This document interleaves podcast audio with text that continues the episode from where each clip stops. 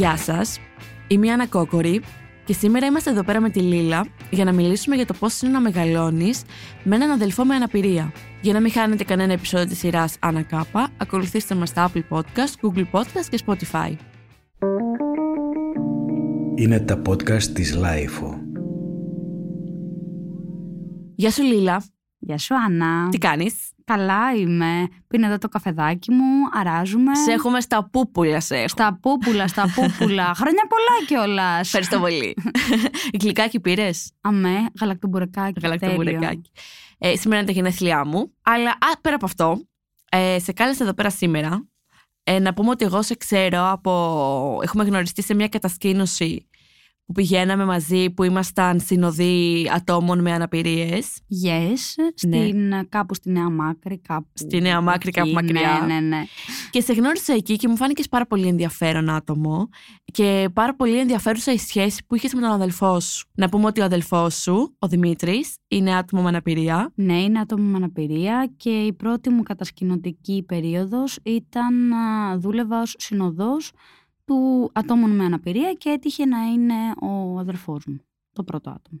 Που δούλεψες μαζί; Μμμ. Τι έχει, είναι στο καροτσάκι; Ε, έχει σπαστική διπληγία, αλλά η σπαστική διπληγία, ο λόγος της σπαστικής διπληγίας είναι ακόμα αδιάγνωστος. Δηλαδή Δηλαδή; είναι σαν να λες ότι έχεις πονοκέφαλο, αλλά η αιτία του πονοκεφάλου είναι αδιάγνωστη ακόμα. ναι.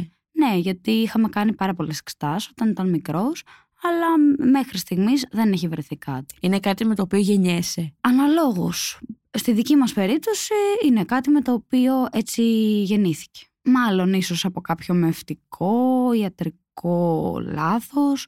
Αυτό που ξέρω εγώ είναι ότι, και μου είχε πει η μητέρα μου δηλαδή, είναι ότι ο Δημήτρης ε, άργησε να του χορηγηθεί οξυγόνο ή κάποια στιγμή καθώς κατέβαινε ε, μέσα από τον πιελογεννητικό σωλήνα δεν ε, πήρε αρκετό οξυγόνο και κάτι τέτοιο. Το θέμα ήταν ότι την επόμενη μέρα, ενώ σε, στη δική μου γέννηση ο γιατρός δεν είχε έρθει, στο Δημήτρη ήρθε και εκείνη τη στιγμή η μαμά μου κάτι ένιωσε στο ένστικτό της ρε παιδί μου. Αυτό το ένστικτο που πάντα υπάρχει αλλά κάνουμε ότι δεν το βλέπουμε, κάνουμε λίγο ότι δεν το ακούμε. Και εκεί κάτι ένιωσε ότι κάτι δεν πήγαινε καλά. Α, και τη Αυτό. είπανε. Και μετά ήρθε το μπουγιουρντί που λέμε. Πώς ένιωσε η μαμά σου; Ε, όχι σίγουρα πολύ καλά. Ναι, ναι. Ε, προφανώς ε, ήταν κάτι το οποίο δε, προφανώς δεν περίμενε ε, και στην αρχή της έλεγαν κιόλας ότι όλα είναι καλά, όλα είναι καλά. Ε, μετά από κάποιο διάστημα, το οποίο ήταν ο Δημήτρης υποτίθεται έπρεπε να περπατήσει, το παιδί δεν περπάταγε. Οπότε μετά ξεκίνησε η διερεύνηση. Εσύ τώρα πόσο χρονών είσαι; Είμαι 25, έγινα πρόσφατα 25 κι εγώ. Άντε, χρόνια σου πολλά και εσένα. Χαρνιά μου να τα πολλά και εμένα. κοστίσεις. Και ο αδελφός σου πόσο είναι; Είναι 22. Όσο έτος έχουμε, τόσο είναι. ναι. Ε, 22 χρονών. Μεγάλος ο Δημήτρης. ναι, ναι, ναι. Από το τότε που ήμασταν μαζί στην κατασκήνωση έχει αναπτυχθεί, έχει, μεγαλώσει. Εσύ, όταν ήσουν μικρή, ήσουν τριών χρονών και θυμάσαι να γεννιέται ο Δημήτρης και να τον φέρουν στο σπίτι. Σου εξηγήσανε ποτέ τι είναι αυτό που έχει, γιατί πρέπει να του δίνουν παραπάνω προσοχή, ας πούμε; Κοίταξε να δεις, εμένα μου είπε η μητέρα μου ότι κάποια στιγμή μου το εξηγήσαν σε μικρότερη ηλικία των 12, αλλά εγώ θυμάμαι να μου το εξηγούν πιο καθαρά στα 12. Εγώ μέχρι τα τρία μου ένιωθα μια χαρά βασίλισσα και μετά μου πήρανε την έγλη. Οπότε η ζήλια μου... ε, Καλά, αυτό γίνεται πάντα στα πρώτα παιδιά. Τα πρώτα παιδιά που γεννιούνται έχουν λίγο όλη την προσοχή πάνω τους ε, και μετά έρχεται το δεύτερο, το τρίτο και ε, τα χάνουν όλα ας πούμε. Γι' αυτό είναι και τα πιο πανστατικά θεωρώ. ναι, ναι, ναι, είναι τα πιο μελό. ναι, Στο μελό το έχουμε. το έχεις στο μελό. Και, σου- και έρχεται ο Δημήτρης σπίτι και εσύ πώς τον αντιμετωπίζεις; Δεν θυμάμαι τον εαυτό μου έτσι πολύ χαρούμενο, πολύ ότι α, ήρθε ένα καινούριο μέλος το οποίο ε, θα είμαστε όλοι μαζί και θα μεγαλώσει η οικογένεια ας πούμε. Θυμάμαι πάρα πολύ τον εαυτό μου ζήλιας, σκηνές ζήλιας και να, να, σαν να μην τον θέλω μες στο σπίτι. Κακούλα, ε! ε, ε, λίγο διαολάκι ήμουνα. Είσαι διαολάκι, βρε Λίλα. Όμως, πώς ήταν ε, το συνέστημά σου γενικά και η αντιμετώπιση σου απέναντι στο θέμα που είχε ο Δημήτρης, που δεν μπορούσε να περπατήσει, που δεν μπορούσε να μιλήσει καλά; Εμένα δεν μου έκανε αίσθηση το ότι δεν μπορεί να περπατήσει, ότι δεν μπορεί να μιλήσει. Εγώ πάντα τον έβλεπα σαν αδερφό μου. Σαν ίσο, δηλαδή όπως θα έπαιζε ένα παιδί, ε, δύο αδέρφια ας πούμε και τα δύο τυπικής ανάπτυξης, θα παίζαν ε, μαξιλαροπόλεμο, παπουτσοπόλεμο και, ότι, και τα συμπαραμαρτούντα. Έτσι και εγώ ήθελα να παίξω με τον αδερφό μου αυτό. Παίζατε; Παίζαμε, ναι. Βέβαια, εγώ γινόμουν. Πάντα είχα μια αίσθηση να τον. Δεν ξέρω, να τον αδικήσω λίγο, να τον πειράξω παραπάνω, να τον, να τον τζιγκλίσω. Να ξέρεις αυτό. Έχοντας υπάρξει στη θέση ενός παιδιού που έχει κάποια, έτσι, ένα, φέρει ένα πρόβλημα μέσα στην οικογένεια, ένα θέμα μέσα στην οικογένεια. Εντάξει, τώρα η λέξη πρόβλημα δεν μου αρέσει να τη χρησιμοποιώ, αλλά φέρει μια ασθένεια, φέρει μια αναπηρία. Και γίνεται λιγάκι το, είτε το μαύρο πρόβατο, είτε ε, το ασθενές άτομο μέσα στην οικογένεια, όταν το συμπεριφέρεσαι ως ίσο και του κάνεις ρε παιδί μου πράγματα τα οποία θα έκανε σε δυνατούς ανθρώπους, σε ανεπτυγμένους ανθρώπους έτσι συναισθηματικά, ε, τους είναι πολύ ωραίο, είναι πολύ καλό.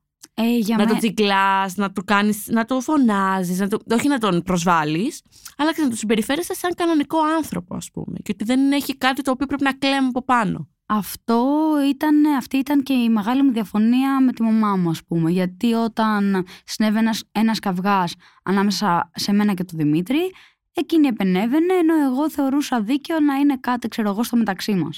Και εκείνη τη στιγμή που επενέβαινε, ποιος αδικούτανε, Εσύ. εγώ. Γιατί ο Δημήτρης έπρεπε να πάρει κατά κάποιο τρόπο μία παραπάνω δικαιολόγηση για, τη- για την όποια διένεξη που είχαμε. Σίγουρα θα πρέπει να υπάρχουν οι δομές, σίγουρα πρέπει να υπάρχουν ε, ξέρω εγώ, ε, τα δικαιώματα αυτών των ανθρώπων, αλλά πιστεύεις ότι πρέπει να τους συμπεριφερόμαστε. Καταλαβαίνεις πώς λέω την ειδική μεταχείριση; Όχι να υπάρχουν ράμπες, ξέρω εγώ, για να μπορούν να εισέρχονται σε μέρη που μπορούμε όλοι μας. Σου λέω την ειδική μεταχείριση του λίγο παραπάνω ευαισθησία, λίγο παραπάνω νιάξιμο. Πιστεύεις πρέπει να γίνεται αυτό σε αυτά τα άτομα; Ε, Η ειδική μεταχείριση σε καμία περίπτωση. Θεωρώ ότι όταν σέβεσαι τον άλλον και το θεωρείς σαν ίσο και θες να εξελιχθείτε ε, παρέα ή να είσαι εσύ ο αρρωγός και ο οδηγός που θα του ανοίξει δρόμους, ε, το θεωρώ πο- πολύ σημαντικότερο από το να υπάρχει μια ειδική μεταχείριση. Γιατί με την ειδική μεταχείριση, στην ουσία τι κάνεις, δημιουργείς μια γυάλα στην οποία ε, βάζεις ένα ψαράκι μέσα, το οποίο ψαράκι μπορεί να είναι το άτομο με αναπηρία ή ο- οποιοδήποτε άλλο άτομο σε μια ευάλωτη θέση και ε, να, να, συ- να συνεχίζεις να το συντηρείς και να, να το συγκαλύπτεις τέλος πάντων το Ναι. ζήτημα. Ναι. Ε, για πες, ο Δημήτρης ε, μιλάει καλά. Μιλάει κανονικά, ναι, κάνει Μιλάει λογοθεραπεία, κάνει, κάνει, κάνει πραγματάκια και οι, πλέον νομίζω τον καταλαβαίνουν και στις ταβέρνες που πάμε και από εδώ και από εκεί. Τον θυμάμαι εγώ, ήταν κοτσονάτος, μορφωνιός, ήταν αλάνι. Ε, θυμάμαι που την έπεφτε και όλα στα κορίτσια, δηλαδή ε, γούσταρε ας πούμε. Ναι, ναι, ναι, full και είμαι πολύ χαρούμενη γιατί ένα κομμάτι ε, της διαπαιδαγώγησης του ρε παιδί μου το έχω αναλάβει εγώ, δηλαδή όσον αφορά τις κοινωνικές του επαφές, το να συμβαίνουν ζητήματα στο- στο σχολείο ας πούμε και να τα συζητάμε. Ε, μ, είναι κάτι που θέλει και εκείνος πλέον να το συζητάμε, οπότε ε, και πλέον νιώθει και άνετα, δηλαδή υπάρχει, υπάρχουν περιπτώσεις που είχαμε πάει σε ένα εράσμος πρόγραμμα με το σχολείο ε, και ήταν με κάτι παιδιά από την Ισπανία τέλος πάντων και μ, μου λέει σε κάποια φάση άσε με, το έχω και συνεννοήθηκε εκείνος με Google Translate. Το υπέροχο και το θετικό κομμάτι στα άτομα με αναπηρία είναι ότι ε, έχουν υπερτονία, δηλαδή τα συναισθήματά τους τα νιώθουν σε υπερβολικό βαθμό. Και εκείνη τη στιγμή που εμείς ας πούμε θα το καταπνίγαμε κάπως εκεί και θα λέγαμε όχι και αυτά να μην το κάνω και Ντροπή και... όλο ναι. αυτό ναι, εκείνοι βουτάνε, βουτάνε στα βαθιά γιατί έχουν ε, μ, ε, πληθώρα συναισθημα... έντονων συναισθημάτων. Και βλέπεις άλλα παιδιά στην ίδια ηλικία που είναι αρτιμελοί, που χέζονται πάνω τους ή κατεβάζουν ένα κάρο αλκοόλ και ναρκωτικά για να πούνε ένα μου αρέσεις, ξέρω εγώ. ναι ρε παιδί μου. Να σου πω αυτό, ήθελα να σε ρωτήσω, ε, τον συνοδεύεις εσύ σε διάφορα πράγματα που κάνει; Ναι, ναι, ναι. Ε, και στις εκδρομές με το σχολείο και σε κατασκήνωση ε, τις πρώτες δύο χρονιές τον πήρα εγώ. Και σε διάφορα άλλα κοινωνικά ζητήματα εννοείται. Έχεις αναλάβει ποτέ το ρόλο του γονέα; Μέσα στην οικογένεια τον έχω αναλάβει θέλω δεν θέλω ε, και να σου πω θέλω σε κάποια πράγματα γιατί όταν βλέπω ότι καλός ή κακός η δική μου Μμ. λόγω και μιας άλλης εποχής δεν έχουν την ε, όχι οριμότητα θα το πω δεν έχουν την ε, Προοδευτικότητα. προοδευτικότητα και την ανάγκη ε, για να τον αφήσουν πραγματικά ελεύθερο. Γιατί όλοι οι γονείς σίγουρα θέλουν να αφήσουν κάποια στιγμή τα παιδιά τους να, να, να ανοίξουν τα δικά τους φτερά. Αλλά όταν έρχεται η, μια κατάσταση που επί του πρακτέου πρέπει να δείξει την προοδευτικότητά σου, εκεί λίγο κιωτεύουν. Μμ. Οπότε εκεί σε διάφορα πράγματα όπως ας πούμε στις βασικές ανάγκες, το μπάνιο, έχω επιμείνει πάρα πολλές φορές για να κάνει ο Δημήτρης μπάνιο μόνος του, να μην του φέρουν πράγματα Μμ. ε, ή να μην ξεχνάει πράγματα δεξιά και αριστερά και να τον δικαιολογούν. Και γίνομαι πάντα η κακιά πεθερά, ξέρεις. τα. ναι, ναι, ναι. Εσύ μεγαλώνοντας έπαιρνες λιγότερη προσοχή. ναι, και το ένιωθα αυτό. Οπότε ίσως και για να πάρω μεγαλύτερη προσοχή μπορεί να πήρα και το ρόλο της μαμάς Ναι. σε κάποια κομμάτια. Είναι και αυτό ένα ζήτημα. Αισθάνεσαι υπεύθυνη απέναντι στον αδελφό σου; Ναι, ναι, ναι. Αισθάνομαι πάρα πολύ μ, την ανάγκη να τον φροντίζω, την ανάγκη να τον προστατεύω, την ανάγκη εκεί που, χρειά... εκεί που χρειάζεται νομίζω να είμαι μαζί του και όπου χρειαστεί και μου πει και εκείνος να τον αφήνω πραγματικά ελεύθερο δηλαδή. Τι είναι αυτό που του, τον συμβουλεύεις, ας πούμε, του λες πράγματα να κάνει, να μην κάνει; Τι είναι αυτό, ας πούμε, που τον συμβουλεύεις συνήθως; Και στις παρέες του και στα γκομενικά του, εμ, κυρίως στα γκομενικά του και ειδικά στο θέμα σεξουαλική διαπαιδαγώγηση. Ε, δεν, ούτε κι εγώ βέβαια είχα κάποια ανάλογη συζήτηση Ναι, με ναι. τους γονείς μου ας πούμε. Είναι Ναι. ξέρεις από τα ταμπού ακόμα, Ε, πόσο μάλλον προφανώς. για ένα άτομο με αναπηρία το οποίο θέλει λίγο εκεί χρειάζεται όχι ειδική μεταχείριση, ειδική γνώση νομίζω. Γιατί διαφορετικές οι πρακτικές που χρησιμοποιούν τα άτομα τυπικής ανάπτυξης αν θέλουμε να το πούμε έτσι και διαφορετικά κάποια, κάποιες από αυτές τις πρακτικές είναι διαφορετικές στα άτομα με αναπηρία. Και δεν ξέρουν και οι γονείς σου πώς να το προσεγγίσουν το θέμα; Ε, σίγουρα όχι και σίγουρα νομίζω ακόμα, τουλάχιστον στη δική μου οικογένεια, δεν ξέρω για τις υπόλοιπες, είναι λίγο θέμα ταμπού αυτό. Οπότε εκεί ε, το έχω αναλάβει. Έχουμε συζητήσει ας πούμε για θέματα όπως τα προφυλακτικά, έχουμε συζητήσει για θέματα όπως ε, ε, το συνένεση, σεξ, το ε, τη σεξ. συνένεση φυσικά. Εσύ τι επάγγελμα έχεις επιλέξει να κάνεις, τι έχεις σπουδάσει; Έχω σπουδάσει, έχω τελειώσει τώρα με ευτική και μ, θέλω να το δω στην πορεία. Γενικά θέλεις να κάνεις κάτι που να έχει να κάνει με θέμα υγείας, ψυχικής υγείας, πράγματα. Στο, τομε- στο κομμάτι αυτό, ε, στο κομμάτι της αναπηρίας. Ε, το θέμα υγεία και κυρίως ψυχική υγεία με ενδιαφέρει περισσότερο όσον αφορά τον επαγγελματικό τομέα. Ωστόσο, για μένα το, αυτό που με εξητάρει είναι να δημιουργώ ερεθίσματα ε, για ανθρώπους και να όλο αυτό να εντάσσεται σε ένα πλαίσιο παιχνιδιού. Ας πούμε κάτι με θεατρικό παιχνίδι σίγουρα θα Α, θα σου ήταν- άρεσε. Δεν ξέρω, αυτή την περίοδο είναι στις σκέψεις μου σίγουρα. Μμ. Και σίγουρα οτιδήποτε κάνω θα έχει πρώτο και κύριο ζήτημα την συμπεριληπτικότητα. Πού έχεις δύναμη συμπεριλαμβάνεται ο Δημήτρης; Παντού, ε. Μάλλον ε, την αντίθετη ερώτηση έπρεπε να με ρωτήσεις που έχω δει να συμπεριλαμβάνεται ο Δημήτρης. Ε, στην κοινωνία μας σίγουρα δεν συμπεριλαμβάνεται σε κανένα πλαίσιο και σε κανένα μέτρο. Αν το δούμε από τους δρόμους που μας ενδιαφέρουν κυρίως νομίζω στη χώρα μας να έχουμε περισσότερο δρόμους για τουρίστες παρά δρόμους για άτομα με αναπηρία. Μμ. Ας ε, σκεφτούμε λίγο το μεταξουργείο, τα εξάρχεια, το κουκάκι, τις παλιές τέλος πάντων γειτονιές της Αθήνας. Και ας δούμε λίγο τα, τα, τα πεζοδρόμια. Επίσης η παιδεία των Ελλήνων δεν είναι ανάλογη των περιστάσεων. Δηλαδή όταν χρειάζεται ε, ένας οδηγός να παρκάρει, καλό είναι να βλέπει πού παρκάρει. Γιατί Ναι. υπάρχουν πάρα πολλές φορές που ε, ε, καλύπτονται θέσεις ατόμων με αναπηρία πάρκινγκ και αυτό είναι ένα άλλο μεγάλο ζήτημα. Όπου εσύ σαν ε, παροχός φροντίδας του ατόμου αμαία ε, πρέπει ας πούμε να περιμένεις, να καλείς αστυνομίες και όλο αυτό το Ναι, ναι, ναι. ζήτημα. Γιατί ο άλλος απλά δεν έχει μάθει να σέβεται τον διπλανό του. Είτε- Είτε είναι ο άλλος αρτιμελής, είτε δεν είναι. Είτε δεν είναι. Αλλού, Καφετέριες, μπαρ, ε, φαγαδικά. Συνήθως στι καφετέρειε ε, οι τουαλέτες βρίσκονται κάπου πάνω, κάπου κάτω, Ναι, ναι, ναι. κάπου σε σκαλάκια. Είναι πάρα πολύ δύσκολο να βρεις καφετέρια στην Αθήνα ε, η οποία να έχει τουαλέτα κάπου στο ισόγειο ας πούμε και να μπορεί να πάει ένα άτομο με αναπηρία, με κινητικά προβλήματα. Οπότε γίνεται η, η ζωή και των δυο σας δύσκολη. Στην Ελλάδα ναι είναι δύσκολη. Είναι Στην, δύσκολη. Ελλ- είναι στην δύσκολη. Ελλάδα είναι δύσκολη, ναι. Τι θα άλλαζες πρώτο, ας πούμε; Αν είχα ένα μαγικό ραβδί, θα άλλαζα αρχικά όλα ξεκινάνε με την κλισέ φράση, όλα ξεκινάνε από την παιδεία. Ε, ναι. Ε, αρχικά το θέμα πάρκινγκ, το θέμα οδικής κυκλοφορίας και μετά θα πήγαινα σε φάσεις όπως ε, για να διεκδικήσεις ίσες ευκαιρίες πρέπει να υπάρχει πρόσβαση για να μπεις να διεκδικήσεις ίσες ευκαιρίες. Πες τα βρε Λίλα, πες τα, τα λέω. Πρέπει να υπάρχει πρόσβαση. Πρέπει να υπάρχει πρόσβαση. Ε, επίσης θα άλλαζα ένα κομμάτι ότι η κοινωνία πρέπει να παρέχει ψυχολογική υποστήριξη τόσο στους γονείς όσο και στα αδέρφια. Ναι, ρε. Και σε αυτό έχω να πω ένα περιστατικό που παλιά τώρα πριν καμιά κοσαριά χρόνια, μιλάμε για αρκετά χρόνια πίσω, ε, είχαν πάει δικοί μου σε κάποιον παιδοψυχολόγο. Μμ. Και συγκεκριμένα ήταν να μπει μέσα ο Δημήτρης, η μητέρα μου και ο ε, μπαμπάς μου. Και εμένα μου λέει αυτός, δεν θυμάμαι αυτός αυτή ήταν, δεν θυμάμαι.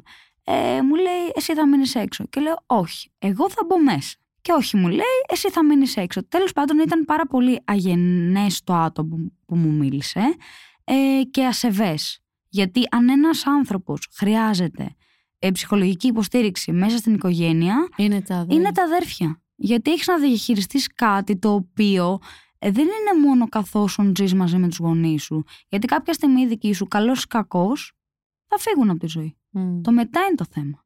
Τι κάνεις; Και σαν αδερφός πώς θες να είναι ο αδερφός σου όταν ε, φύγουν οι γονείς σου; Θες να είναι ένα ανεξάρτητο άτομο, θες να είναι ένα άτομο που σχεδόν θα το έχεις πάρει στην πλάτη σου και θα, και θα κινείστε παρέα και όσο αντέξεις κι εσύ; Γιατί κάποια, στι- και κάποια στιγμή όταν παίρνεις τον άλλο στην πλάτη σου ε, δυσκολεύει πάρα πολύ η κατάσταση και οι εναλλακτικές είναι λίγες. Οι ενοχές υπάρχουν, ναι. Πολλές. Ειδικά στη δική μου σχέση με τον Δημήτρη έχω πάρα πολλές ενοχές γιατί όταν ήταν μικρός που σου είχα πει ότι ζήλευα και όλα αυτά ε, δεν το διαχειρίστηκα καλά και το έκανα bullying. Οπότε γι' αυτό το πράγμα έχω πάρα πολλές ε, ενοχές και ίσως ε, προσπαθώ κι εγώ να το βρω. Δεν τα διαχειριστήκαν και οι γονείς σου σωστά. Μην τα Μ, ρίχνεις μ. όλα πάνω σου. Ήσουν μικρή. Ναι, ρε παιδί μου, αλλά σίγουρα θα έπρεπε να υπάρχει μια καλύτερη διαχείριση και από τη Ναι. δική μου τη μεριά και από τον δικό μου σύλλογο. Έχεις μπει μπροστά σε bullying που του έχουν κάνει άλλοι; Δεν έχει τύχει να του κάνουν το bullying έχουν κάνει. οι άλλοι. Οι άλλοι μέχρι στιγμής ε, του συμπεριφέρονται ε, όμορφα. Μπράβο. Πηγαίνεις σε ένα ειδικό σχολείο, το οποίο και οι καθηγητές είναι ειδική εισαγωγής εννοείται και οι μαθητές ε, σέβονται και μ, συνυπάρχουν όμορφα. Ε, ωστόσο, ο Δημήτρης έχει παραστεί σε περιστατικό bullying άλλου ατόμου. Γιατί παρόλο που εμείς είμαστε ας πούμε τυπικής ανάπτυξης και ε, τα άτομα με αναπηρία έχουν απλά κάποια αναπηρία, έτυχε να έχουν κάποια αναπηρία, ε, τα ζητήματα bullying ισχύουν και στις δύο περιπτώσεις. Ε, ναι. Οπότε τουλάχιστον αντέδρασε αποτελεσματικά ο Δημήτρης, μπήκε στη μέση και εξήγησε στα παιδιά ότι δεν χρειάζεται ρε παιδί μου να συμβαίνει όλο αυτό γιατί ε, ο ένας στην ουσία είναι ο θήτης και το άλλο το θύμα. Μπράβο, αυτό το έμαθε κάπου. Ναι, το είχαμε συζητήσει ας πούμε γιατί υπήρχαν περιστατικά που δεν του κάνανε bullying, απλά ξέρεις στις καταστάσεις φιλίας ας πούμε συμβαίνουν πολλά ζητήματα καθημερινά οπότε εκεί εσύ βλέπεις κάτι παραπάνω και τον ενημερώνεις αυτό. Σου έχει πει ποτέ στις μεταξύ σας κουβέντες α, και από μικρός. Ρε Σιλίλα, εγώ γιατί είμαι διαφορετικός. Με παράπονο. Αυτό ακριβώς όχι, αλλά πολύ παρόμοιο. Ας πούμε, λ- έχει όνειρο να περπατήσει και του λέω σε δύο χρόνια, ξέρω εγώ, μου λέει μέχρι τότε θα έχω περπατήσει. Άρα καταλαβαίνει απόλυτα την κατάστασή του. Αυτό που λες το είχε συζητήσει με τον πατέρα μου όταν ήταν μικρός και έβλεπε κάποια και δεν καταλάβαινε τι συνέβαινε ε, και μ, ε, δεν μπορούσε να, καταλάβαινε ότι δεν μπορούσε να περπατήσει και έλεγε στον μπαμπά μου εγώ ε, γιατί να μην μπορώ να παίξω μπάλα με τα άλλα παιδιά; Ήταν λίγο έτσι μαχαιριά στην καρδιά. Ε, ναι, ρε. Τι του εξηγήσει εκεί πέρα τώρα του άλλου; Του εξηγήσω ότι αρχικά εκείνη τη στιγμή είναι αρκετά δύσκολη διαχείριση. Ίσως κατά τη δική μου άποψη απλά θα πρέπει να πας με το καρότσι και να πεις άλλα παιδιά, παιδιά παίχτε και το Δημήτρη. Και να βρουν ένα, ένα τρόπο να το, να το παίξουν. Ναι, ναι, ναι. ναι. Α- αν αυτό δεν είναι συμπεριληπτικό, τι είναι; Ε, έχεις πολύ αγωνία γενικά, σαν άνθρωπος. Αγωνιάς. Έχεις άγχος. Έχω άγχος αρχικά για τη ζωή μου. Αλλά αυτό θέλω να σου πω ότι η ζωή σου δεν είναι, δεν είναι ζωή δεν είναι μόνο μου. δική σου. Τελικά. Τελικά ναι, τα- ναι, ναι. Ε, τα παιδιά που μεγαλώνουν με αδέλφια που έχουν έτσι κάποια πάθηση, έχουν έτσι είναι αμαία, ε, δεν έχουν μόνο τη ζωή τους να διαχειριστούν. Όχι, όχι. Και για... Παίζει τεράστιο ρόλο που βάζουν τα όρια οι γονείς, ότι να, κατα- να διαχωρίζουν το ρόλο τους ως γονείς και ως αδέλφια.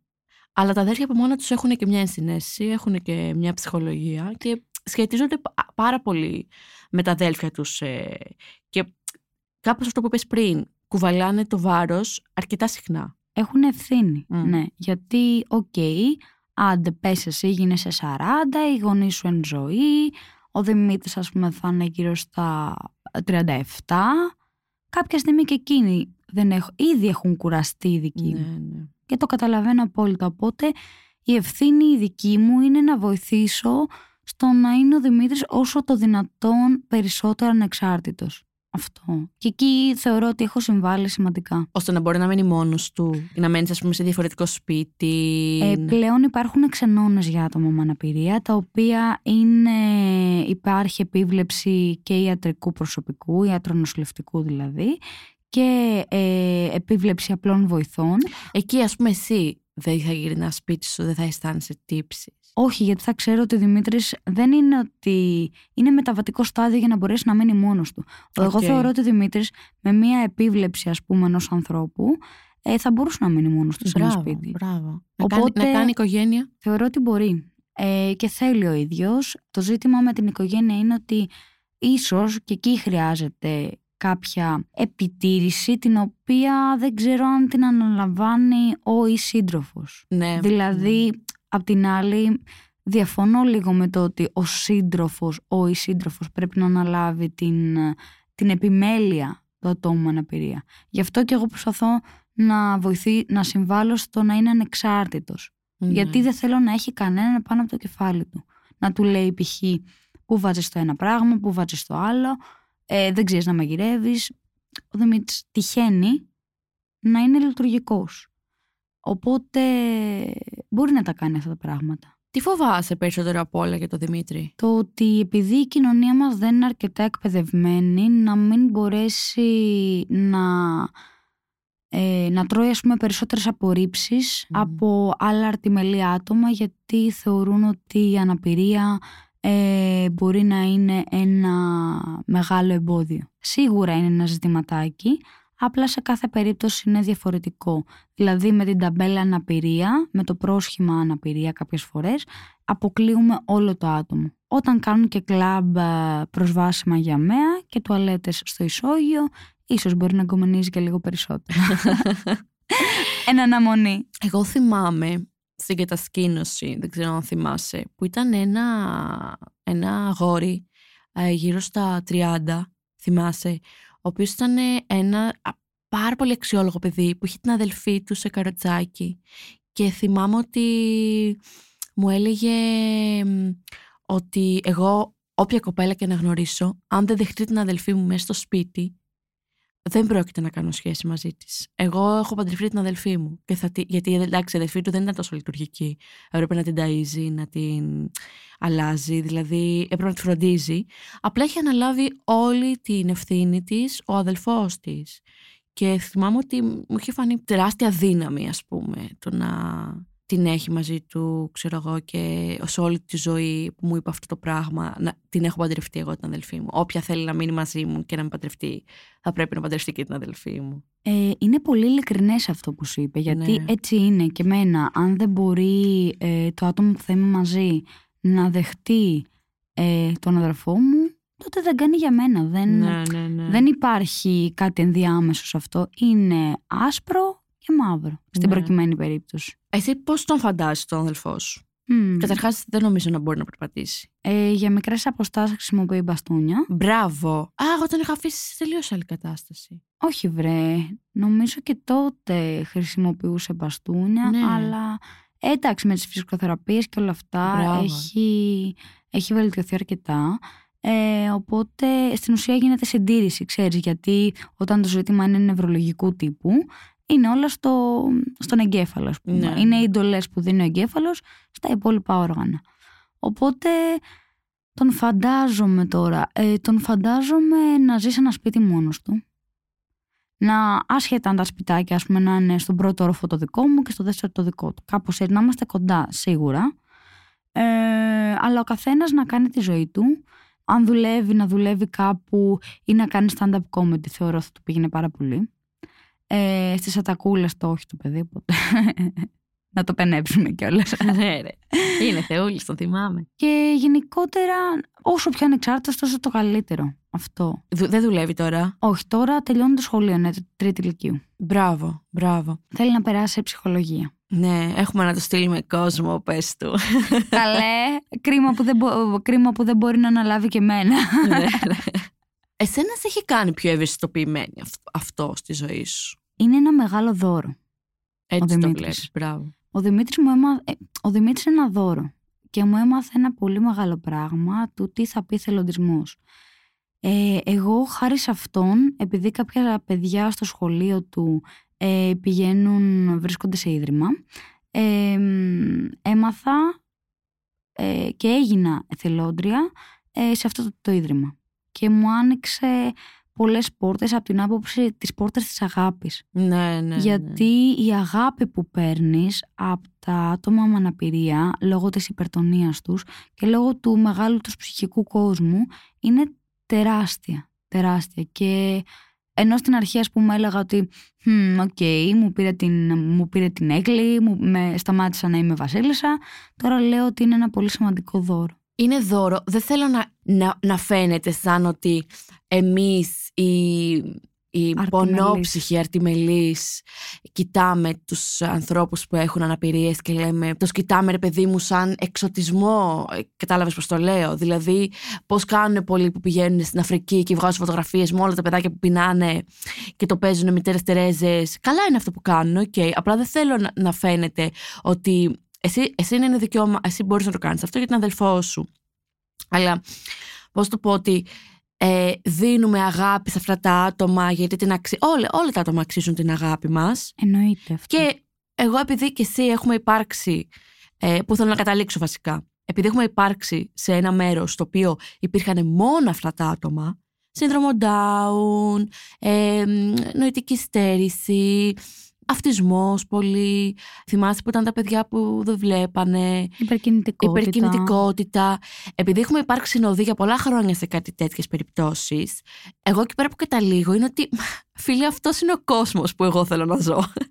δηλαδή, τέτοιο πράγμα. Θυμά... Πόση αγάπη, πόσο, πόσο δεν τους ένοιαζε τίποτα και απλά λέγανε αυτό που σκεφτόντουσαν και κάνουν αυτό που σκεφτόντουσαν. Το οποίο μπορεί να είναι κουραστικό ώρε-ώρε, αλλά είναι πραγματικά ειλικρινές. Είναι, είναι ένας κόσμος στον οποίο χανόμασταν, ξέρω εγώ, εμείς οι αρτιμελείς και οι, με την κανονική νοημοσύνη, ας πούμε. Στον οποίο χανόμασταν και γινόμασταν ένα με αυτά τα παιδιά. Και εγώ βγαίνοντας στον έξω κόσμο, πάντα νιώθω ότι δεν θέλω, γυρίστε με πίσω, ας πούμε. Ήταν τρομερό σχολείο. Αλλά δεν θέλω να το βλέπω σαν ότι πάμε εκεί πέρα και ε, παίρνουμε μαθήματα ζωής από τα παιδάκια. Κατάλαβες πώς το λέω; Μμ. Είναι πραγματικό. Πραγματι, πραγματική Είναι ε, αλληλεγγύη. ε, και είναι- αλληλεγγύη και σχέση με αυτά τα άτομα. Και επίσης το γεγονός ότι είμαστε, τυχαίνει να είμαστε αρτιμελείς και να Μμμ. υποτίθεται έχουμε κάποια ε, αξιόλογα επίπεδα νοημοσύνης δεν σημαίνει ότι ούτε σεβόμαστε, ότι ούτε έχουμε ενσυναίσθηση. Ούτε ότι είμαστε πονόψυχοι. Μπράβο, πες. Τίποτα, Τίποτα. τίποτα, από όλα αυτά. Όλα αυτά καλλιεργούνται. Τα μαθήματα είναι πολλά μέσα από την ε, κατασκήνωση και προσωπικά είχα περάσει, ήταν ο λόγος που ξεκίνησα Ναι. να κάνω κατασκήνωση. Τρομερό σχολείο, και, α- αλλά τρομερα, Τρομερή εμπειρία, τρομερές εμπειρίες. Τρομερή Τρομε- εμπειρία. Τρομερά παιδιά βασικά. Τρομερή. τρομερή. Τρομερά παιδιά, τρομερά παιδιά που δεν έχουν δεύτερες σκέψεις. Δεν έχουν. Ε, Εμείς βασανιζόμαστε με τις υπεραναλύσεις και τις δεύτερες σκέψεις και πίνουμε και κάνουμε και ράνουμε όπως είπες για να πούμε ένα «Χμ, μου αρέσεις». Ενώ τα παιδιά αυτά το νιώθουν μέσα τους, πάνε και το κάνουν. Δεν έχει τέτοια. Και οι ανάγκες μας είναι ακριβώς οι ίδιες. Ακριβώς. Απλά τα παιδιά με αναπηρία ίσως το εκφράζουν παραπάνω. Μμ. Εσύ πώς βλέπεις τον εαυτό σου σε λίγα χρόνια από τώρα, για σένα; να δουλεύω κάπου, να έχω επιλέξει τι μου αρέσει, να δουλεύω κάπου που επίσης μου αρέσει. Ε, ιδανικά για μένα θα ήθελα να κάνω κάποια χρόνια στην Ελλάδα και μετά να φύγω για το εξωτερικό. Πού θα πας ρε φίλοι. Όλοι φεύγετε. Ε, θα, Θα σε μείνω πάρω- μοναχιά θα μου. σε πάρουμε και σένα μαζί.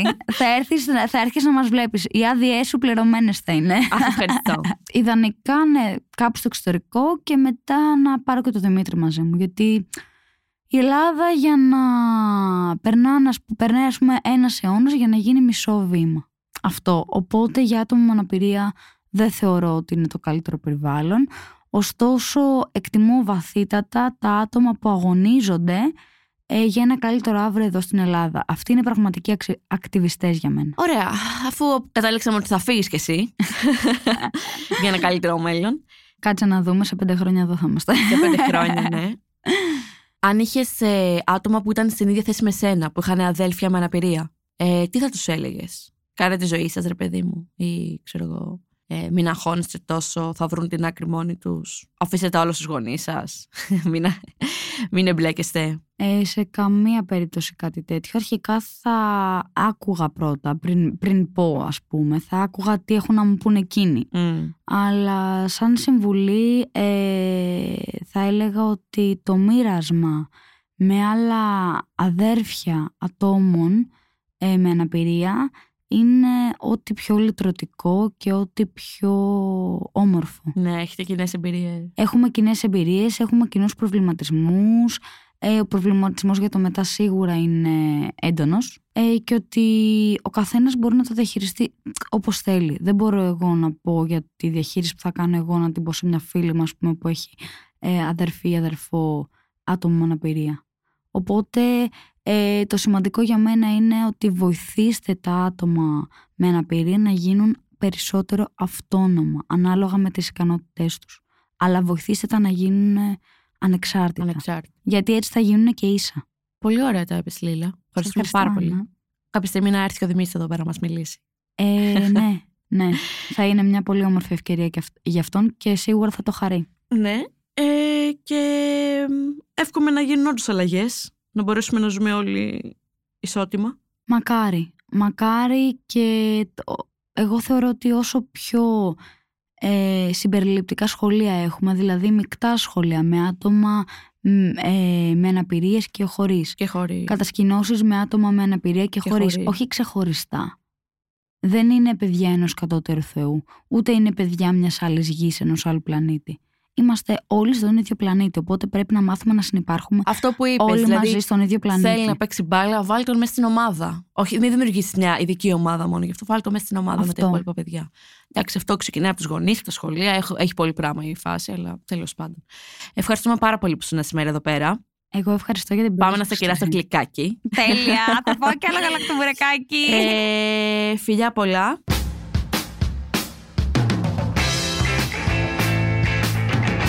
Είμαι η Ανακόκορη και σήμερα μιλήσαμε με τη Λίλα για το πώς είναι να μεγαλώνεις με έναν αδελφό άτομο με αναπηρία. Για να μην χάνετε κανένα επεισόδιο της σειράς Ανακάπα, ακολουθήστε μας στα Apple Podcast, Google Podcast και Spotify.